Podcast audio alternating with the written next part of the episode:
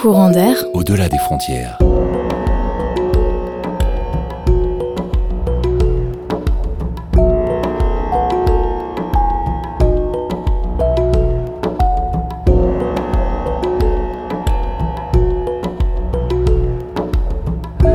L'émission qui vous fait voyager le mercredi à 17h30.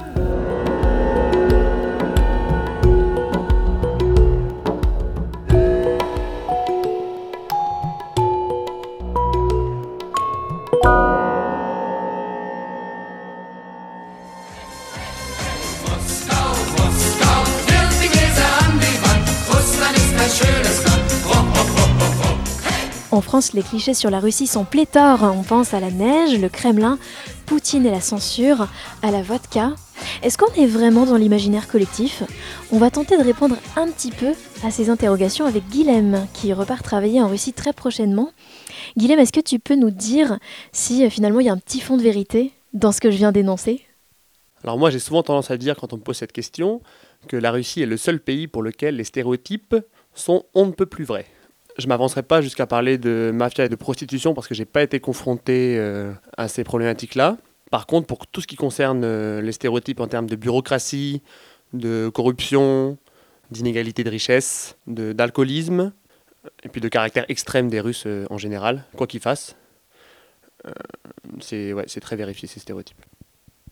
Alors c'est vrai qu'en tant qu'étudiant, à peine arrivé en Russie, on t'impose de passer euh, toute une série de tests de santé dans ce qu'on appelle la polyclinique. Donc la polyclinique, tu débarques là-bas, tu parles absolument pas russe puisque on était censé la première année apprendre justement le russe en Russie.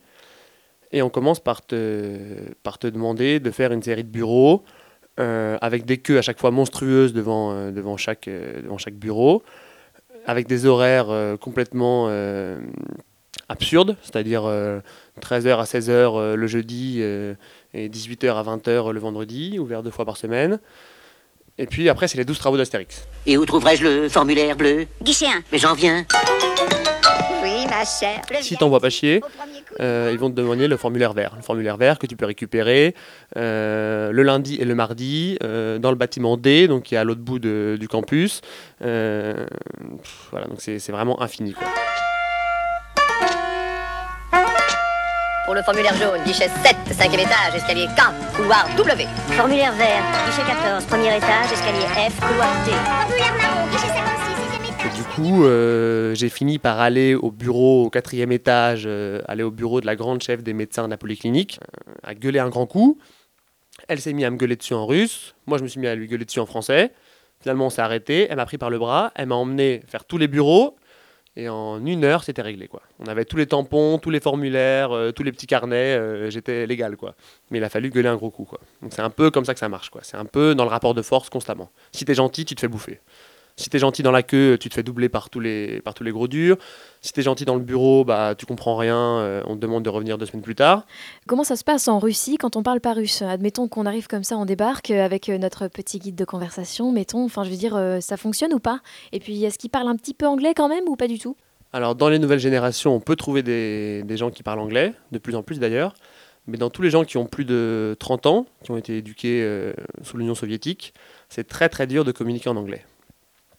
Et c'est justement ces gens de plus de 30 ans euh, qui sont dans toutes les administrations, euh, dans les kiosques pour obtenir les tickets de métro. euh. Et donc c'est extrêmement compliqué, extrêmement compliqué au début. D'autant que ces gens-là, ils sont encore dans l'optique selon laquelle le- la Russie est, un, est une puissance mondiale, donc tous les gens qui sont en Russie doivent parler russe. Et donc quand tu arrives en parlant, en parlant anglais, on t'envoie très régulièrement chier. Quoi. Une fois, je débarquais justement en Russie, je voulais tout bêtement acheter un ticket de métro. Et donc après une queue infinie, euh, comme d'habitude, je me ramène devant la nana au kiosque et je lui dis, euh, sorry, I want to buy a ticket uh, for the metro. Et she said me, uh, Ruski! Je lui dis, sorry, no Ruski, no Ruski, ticket for metro. Et là, elle me referme le clapet du kiosque, quoi. Avec un visage très, très euh, méchant, quoi. Très, très... Et donc ça, c'est des choses qui arrivent constamment. Donc euh, la technique, quand tu débarques en Russie, c'est vraiment le mime. Il faut être très très fort euh, dans tout ce qui est mime, théâtral, pour essayer d'obtenir les produits que tu veux au supermarché. Tu t'amuses à mimer, ou à l'épicerie, tu t'amuses à mimer euh, le produit. quoi. Je me vois encore mimer la biscotte. Donc mimer le gars qui tartine sa biscotte et qui la cracote comme ça. Mais ça n'a pas du tout marché parce qu'il n'y a pas de biscotte en Russie, du coup. Mais il y a beaucoup de fois où ça marche. Non, non, c'est assez, assez folklore. Non, mais c'est des bons souvenirs, ça, par contre. Bah, Je vois du coup que le rapport avec les Russes, n'a pas toujours été évident, mais sinon tu as, réussi à t'assimiler facilement avec eux une fois que tu parlais russe couramment?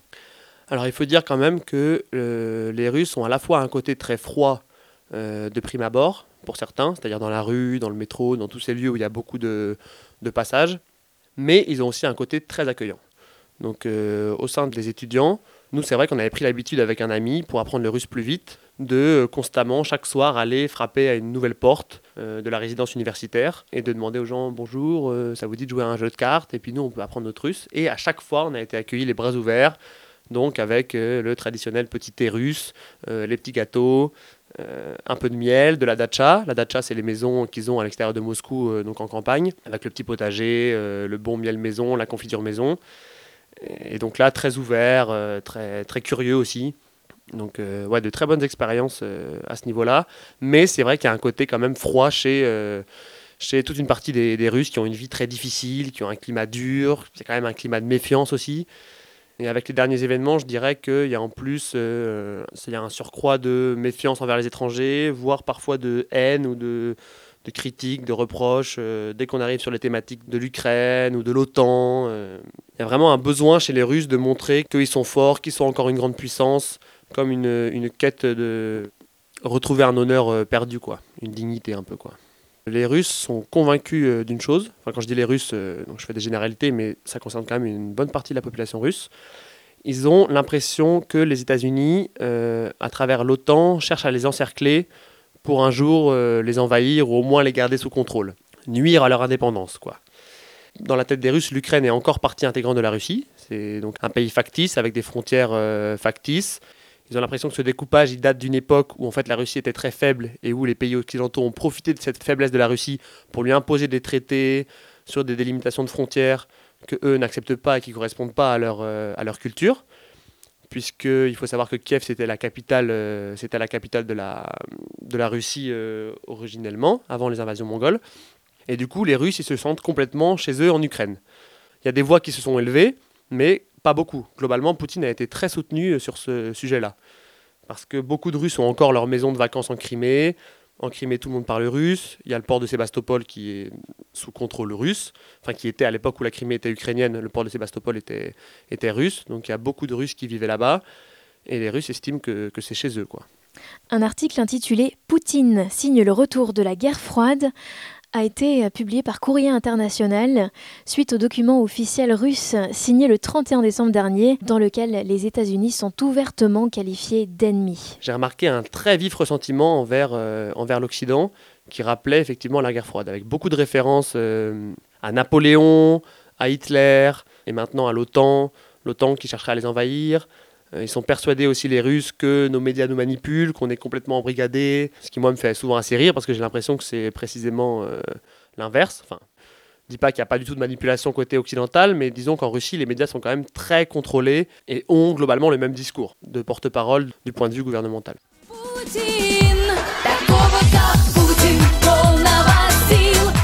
Avec les médias français, euh, Poutine se fait littéralement lyncher hein, la plupart du temps. Euh, la population finalement est derrière lui ou pas? Il est si impopulaire que ça? Alors moi, la première fois où j'étais allé donc euh, en 2010 en Russie, euh, Poutine était déjà populaire parmi beaucoup de mes connaissances. Je rencontrais quand même des gens qui étaient complètement opposés à lui. C'est-à-dire que la Russie, c'est quand même un pays assez extrême euh, aussi sur le plan politique. Soit on est très très anti-Poutine, soit on est complètement pro-Poutine, avec très très peu de nuances. Mais euh, plus j'y retourne, euh, plus je me rends compte que la population suit de plus en plus euh, Poutine. Et c'est vrai que euh, les actions de Poutine, euh, l'envergure qu'il a pris au plan international, ça satisfait beaucoup la Russie et la population russe dans sa quête de euh, retrouver sa, dignité. Ce que je disais tout à l'heure, retrouver un rang. Ils ont l'impression, les Russes, qu'on qu'on s'occupe pas d'eux, qu'on les méprise, et là, ils ont l'impression de retrouver la place qui leur est due, en quelque sorte. Moi, je réhabilite la grande Russie éternelle, celle des tsars, communistes ou orthodoxes. La Russie est ainsi, obsédée par sa propre grandeur, comme moi. La patrie, je ne prône aucune autre idéologie. J'incarne la patrie. Tout russe étant génétiquement patriote, il me suit et me suivra toujours. C'est mathématique. Poutine, pour beaucoup de Russes aussi, c'est l'homme qui a tiré la Russie euh, du chaos. Parce que les années 90, dans la tête des, des Russes qui l'ont vécu, c'est le Far West, c'est euh, l'enfer en fait. Les années 90, c'est justement les années où la Russie s'est rapprochée de l'Occident, où elle a essayé de construire avec les États-Unis. Et en fait, avec l'arrivée de Poutine, euh, les Russes euh, sont sortis, puisque c'est vrai, enfin je veux dire, ça se vérifie. Euh, la Russie a commencé à. L'économie russe a commencé à reprendre du, du poil de la bête, euh, le niveau de vie des gens a commencé à augmenter, euh, il, a, il a un peu calmé les oligarques, il a, il a, re- il a repris en main euh, la Russie. Donc aux dépens de la démocratie et de certaines libertés, liberté des médias, liberté de la presse, liberté de manifestation, c'est vrai que c'est beaucoup plus dur maintenant que ça a pu l'être dans les années 90. Mais les Russes, eux, ce qu'ils voient, c'est leur niveau de vie qui est stable, voire qui augmente. C'est ça vraiment le critère pour les Russes, quoi. C'est de pouvoir manger et aussi de ne pas être en guerre, parce qu'ils ont quand même été très meurtris par, euh, par leur histoire, les Russes. Aujourd'hui, chacune de mes télés est méthodiquement pensée, scénarisée, mise en scène. Quand j'apparais, c'est toujours en star. Hmm, Tiens, par exemple, ce jour-là, pour me changer les idées, je pars chasser la baleine à l'arbalète dans le Pacifique Nord. Bah oui, les trucs minables, les banquets de chieurs et les rubans à couper, je laisse ça aux petits mecs. Dans mon anorak de combat, j'ai des couilles en titane. Les Russes, je peux vous dire, ils adorent ça. Nous, ça nous semble bizarre, mais les mises en scène de Poutine, elles, euh, fonctionnent euh, très, très bien euh, au sein d'une grande partie de la population russe, pour qui les valeurs de, bah, virilité, de force, de courage, d'honneur sont, sont très importantes en fait. C'est un peu le cœur de la Russie. C'est vrai que souvent, euh, j'ai envie de dire que nos valeurs à nous, en France notamment, elles sont complètement inverses euh, à celles de la Russie, sur beaucoup de points. On dit que la Russie et la France sont proches, mais en fait, tout ce qui est euh, féminisme, égalité homme-femme, euh, vision de ce que doit être la société, une société égalitaire, une société pacifique, la démocratie, c'est souvent complètement inversé dans la tête des Russes. Quoi. Beaucoup vont dire que euh, la Russie a besoin d'un homme fort, que la Russie n'a pas besoin de démocratie, que nous, notre démocratie, elle est complètement factice, elle est en fait euh, au pied des États-Unis, que nous sommes les chiens des États-Unis, euh, qu'on est tous des entre guillemets euh, petites bites, et que quand il y aura la guerre, la vraie guerre avec la Russie, ils nous écraseront, ou ce sont les seuls à être capables de vaincre le terrorisme, ou ce sont les vrais hommes, quoi.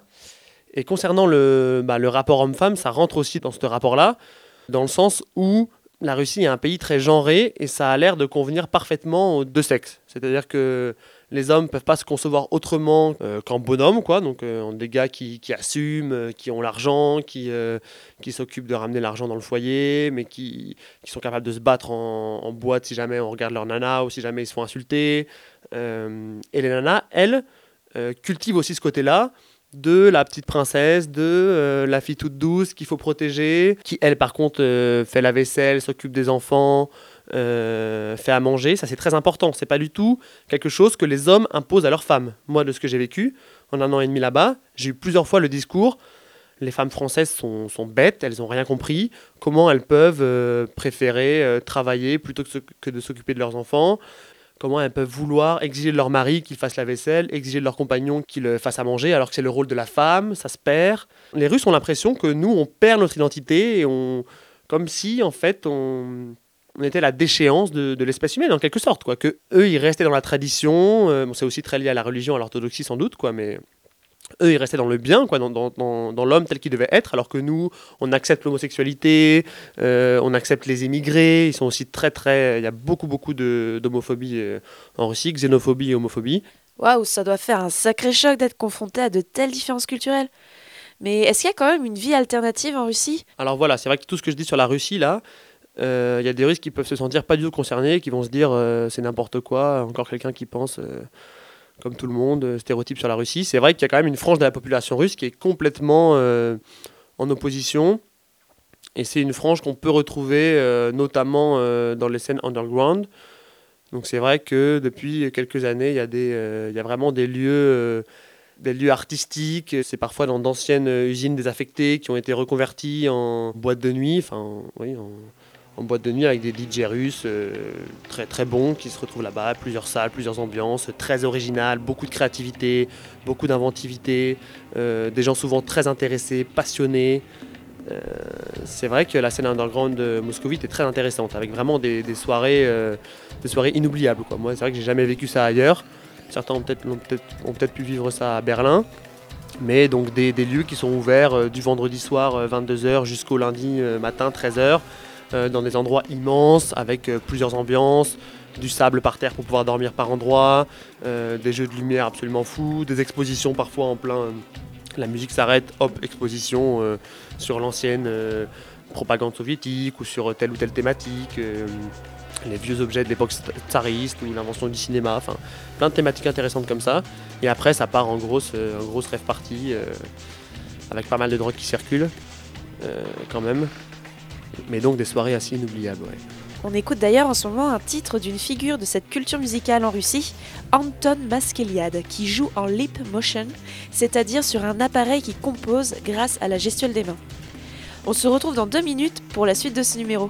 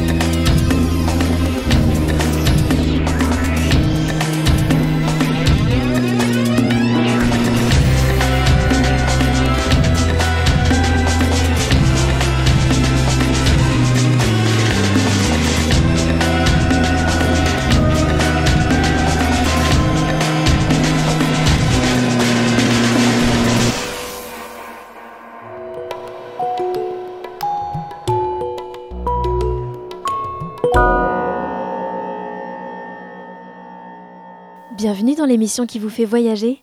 Dans la première partie de cette émission qui s'intéresse cette semaine à la Russie, on a entre autres évoqué la Crimée, le phénomène Poutine et les relations hommes-femmes, sensiblement différentes et plutôt archaïques hein, par ailleurs vu de la France.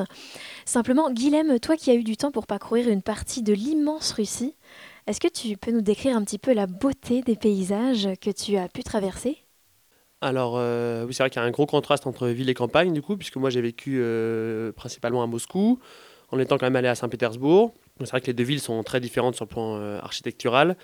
Moscou, il y a quand même beaucoup de gros blocs soviétiques tels qu'on peut les imaginer, donc uniformes, couleur uniforme, très gris, absolument semblables d'un bout à l'autre de la ville, avec quelques très beaux monuments, des basiliques magnifiques, le Kremlin qui est quand même un bâtiment magnifique. Et à Saint-Pétersbourg, c'est beaucoup plus euh, européanisé, ça ressemble plus à une ville de peut-être de Scandinavie, euh, avec en fait à Saint-Pétersbourg une flèche euh, donc, qui a été construite dès le début de la fondation de la ville par Pierre le Grand, il me semble, et l'interdiction d'édifier des, des, bâtiments plus hauts, qui s'élèvent plus haut que cette flèche. Du coup, ça a permis à la ville de rester à taille humaine, avec de très beaux bâtiments, l'Ermitage notamment. Et après, la, campagne russe, donc là, euh, là, très différent, très pauvre, des petits villages encore euh, donc tout en bois, plus beaucoup d'infrastructures depuis la chute de l'URSS, des populations assez désemparées.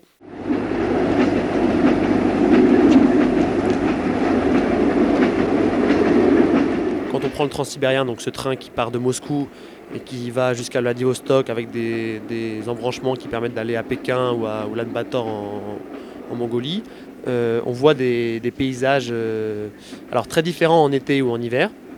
En hiver, tout paraît absolument semblable. Donc sur des kilomètres, sur des centaines de kilomètres, euh, un paysage identique de toundra, donc des, grandes étendues de neige, puis des bouleaux, puis des grandes étendues de, neige à perte de vue.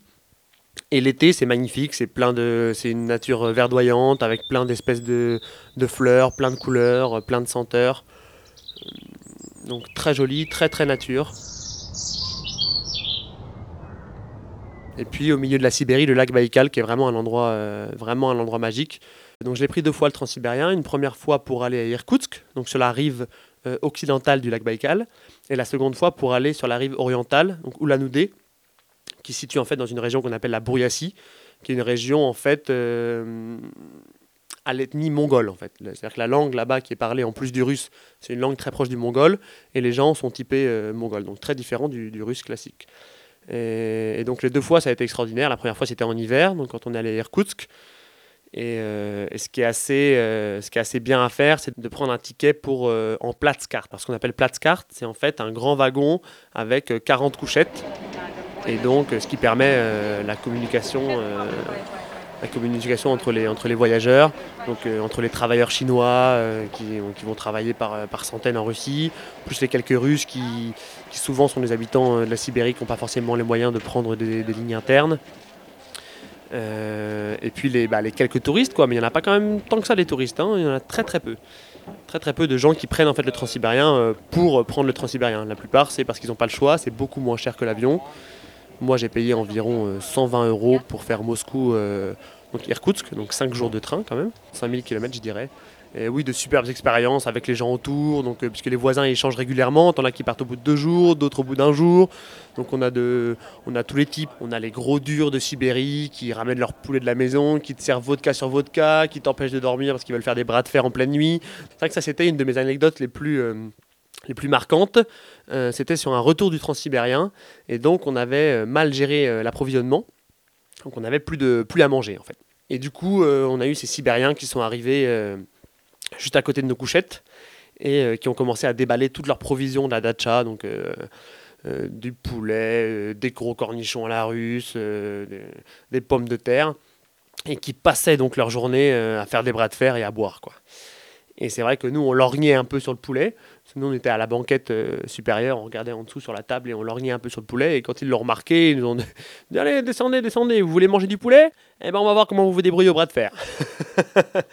et donc, euh, donc voilà, obligé de, taper le bras de fer avec eux pour avoir nos droits à notre, à notre cuisse de poulet avec obligation de noyer ça dans un grand verre de vodka. Parce qu'ils prennent pas de shooter de vodka. Hein. Attention, très important en Russie, pays de superstition, ne jamais couper la vodka et ne jamais la boire en shooter aussi. Ça se boit vraiment en verre, quoi, des verres de vodka euh, quoi. D'accord, donc un pays très superstitieux, mais alors euh, à quel autre niveau finalement Des petites choses du quotidien? Dès que tu te mets à siffler dans un bâtiment, euh, on va te dire Niet sveti, zenik ni. Ce qui signifie ne sifflez pas, vous n'aurez pas d'argent. Et euh, donc pendant six mois, j'ai dû euh, entendre cette, cette, phrase, jusqu'au jour où je me suis décidé euh, à répondre. mais vous savez, moi j'ai déjà pas beaucoup d'argent, donc j'ai plus rien à perdre. Et là, la nana m'a quand même répondu Oui, mais vous d'accord, mais tous les gens qui vous entendent, ils n'auront pas d'argent non plus. Tous les gens qui vous entendent siffler. Donc là, je me suis dit Bon, bah, c'est vraiment foutu. et puis pendant longtemps, j'ai cru que cette interdiction, elle valait que en l'intérieur. Et une fois, dans la rue, on m'a aussi repris j'ai dit, mais attendez, là je suis dans la rue, euh, je devrais avoir le droit de siffler. On m'a dit, non, non, dans la rue, euh, ça fonctionne aussi. C'est normal en Russie Alors il y a cette superstition-là, il y a une autre superstition aussi qui a failli me jouer un sale tour. C'est euh, la superstition selon laquelle, quand tu quittes ton appartement et que tu fermes la porte, tu n'as pas le droit d'y re-rentrer. Ça porte malheur. Donc je me rappelle notamment d'une fois où on avec ma copine qui était russe, on devait partir au Maroc ensemble en voyage. Et j'avais oublié de prendre le numéro du coach surfeur, c'est-à-dire de la personne qui devait nous accueillir euh, au, Maroc. Et donc, on ferme à peine la porte, que je dis à ma, copine, écoute, euh, tu peux rouvrir, il faut que j'aille chercher le numéro du, gars, sinon on va galérer à, savoir où dormir euh, au Maroc, quoi. Elle me dit, non, non, non, Guilhem, maintenant, on a fermé la porte, on n'y rentre plus, on se débrouille. Quand elle dit on se débrouille, c'est tu te débrouilles, puisque forcément, c'est l'homme qui est responsable du, couple, donc qui s'occupe bah, du logement, de savoir ce qu'on va faire, de prendre les décisions. ça aussi, c'est une grande tradition en Russie, c'est vraiment à l'homme de prendre les décisions. Et quand tu es français, c'est très compliqué. Quand on t'a expliqué toute ton enfance qu'il faut partager les tâches ménagères, qu'il faut questionner, bah, questionner les autres autour avant de prendre une décision. en Russie, si tu demandes à ta copine, euh, écoute euh, chérie, tu veux faire quoi ce soir? Elle va t'engueuler, elle va dire mais je rêve ou quoi? C'est toi l'homme, c'est toi qui décides. Moi je suis là pour te suivre. Tu, tu, décides, tu prends la bonne décision, tu as intérêt à choisir un truc bien, et moi je te suis. c'est pas à moi de réfléchir à ça. Les Russes cherchent beaucoup la stabilité aussi.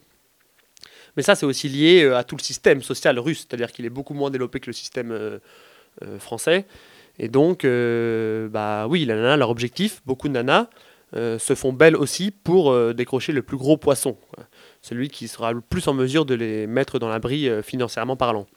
moi, je dirais que c'est lié à deux choses. C'est lié à la fois à une vision du bonheur qui est complètement différente de celle qu'ils avaient à l'époque soviétique, c'est-à-dire que maintenant, ils sont abrutis par les, euh, par les séries américaines, par les films américains, les histoires à l'eau de rose, et qui prennent ça au pied de la lettre. Et donc, beaucoup de filles ont envie de vivre ce que vivent les filles euh, de leur série préférée, ce qui les transforme un peu en princesses. Euh, et d'un autre côté, c'est lié, comme je disais, au système social qui fait que en Russie, bah, les retraites, c'est minable. Donc si tu vis juste avec ta retraite, tu n'arrives pas à avoir une vie, avoir une vie normale. Euh, on voit beaucoup de babouchkas, donc de, grand-mères russes euh, à côté du métro à vendre trois cornichons, euh, de gousses d'ail, une écharpe, des gants qu'ils ont tricotés, mais vraiment dans la misère la plus, la plus totale. quoi. Et donc les Russes, c'est vrai que dès le plus jeune âge, ils ont ça en tête. Ils ont en tête le fait de devoir aider leurs propres parents. Une fois qu'ils seront plus en âge de travailler, il faudra leur amener de l'argent pour qu'ils continuent à avoir une vie décente. Quoi. Parce qu'en Russie, c'est inconcevable de de placer sa, grand-mère en maison de retraite. Pour eux, ça fait aussi partie euh, de la déchéance de l'Occident. En termes plus positifs pour la Russie, parce qu'il y a quand même beaucoup de positifs, il y a une culture très forte et qui est très intéressante à connaître, avec souvent des parcours de vie individuels très impressionnants. C'est-à-dire des gens qui partent de rien, qui travaillent avec acharnement, qui sont passionnés. Notamment, j'avais une amie dans le domaine du, théâtre qui venait d'une petite ville de Sibérie, qui avait bataillé pour être pris dans une grosse école à Moscou, avec donc des bourses, et qui donc passait euh, à Moscou euh, sur, de, grandes scènes. Euh, avec des, milliers de, spectateurs, et qui derrière rentrait chez elle dans son tout petit appartement en colocation avec un, avec un vieux russe complètement bourré, qui ronflait la nuit, elle avait une toute petite chambre, et donc, c'est vraiment des parcours comme ça absolument euh, impressionnants. Euh, et puis quand même une grande générosité de l'âme russe. C'est-à-dire qu'ils sont capables d'une très grande générosité. Quand ils t'ont accepté dans le cercle un petit peu intime, passer la première euh, frontière qui est assez, froide, ils deviennent très accueillants. Ils peuvent t'accueillir bras ouverts, ils t'ouvrent leur maison. parler russe est un grand atout quand on va en Russie parce que ça permet vraiment de rentrer dans la vie des gens, dans leur quotidien et d'entendre des histoires assez rocambolesques digne de, de film, quoi, en fait.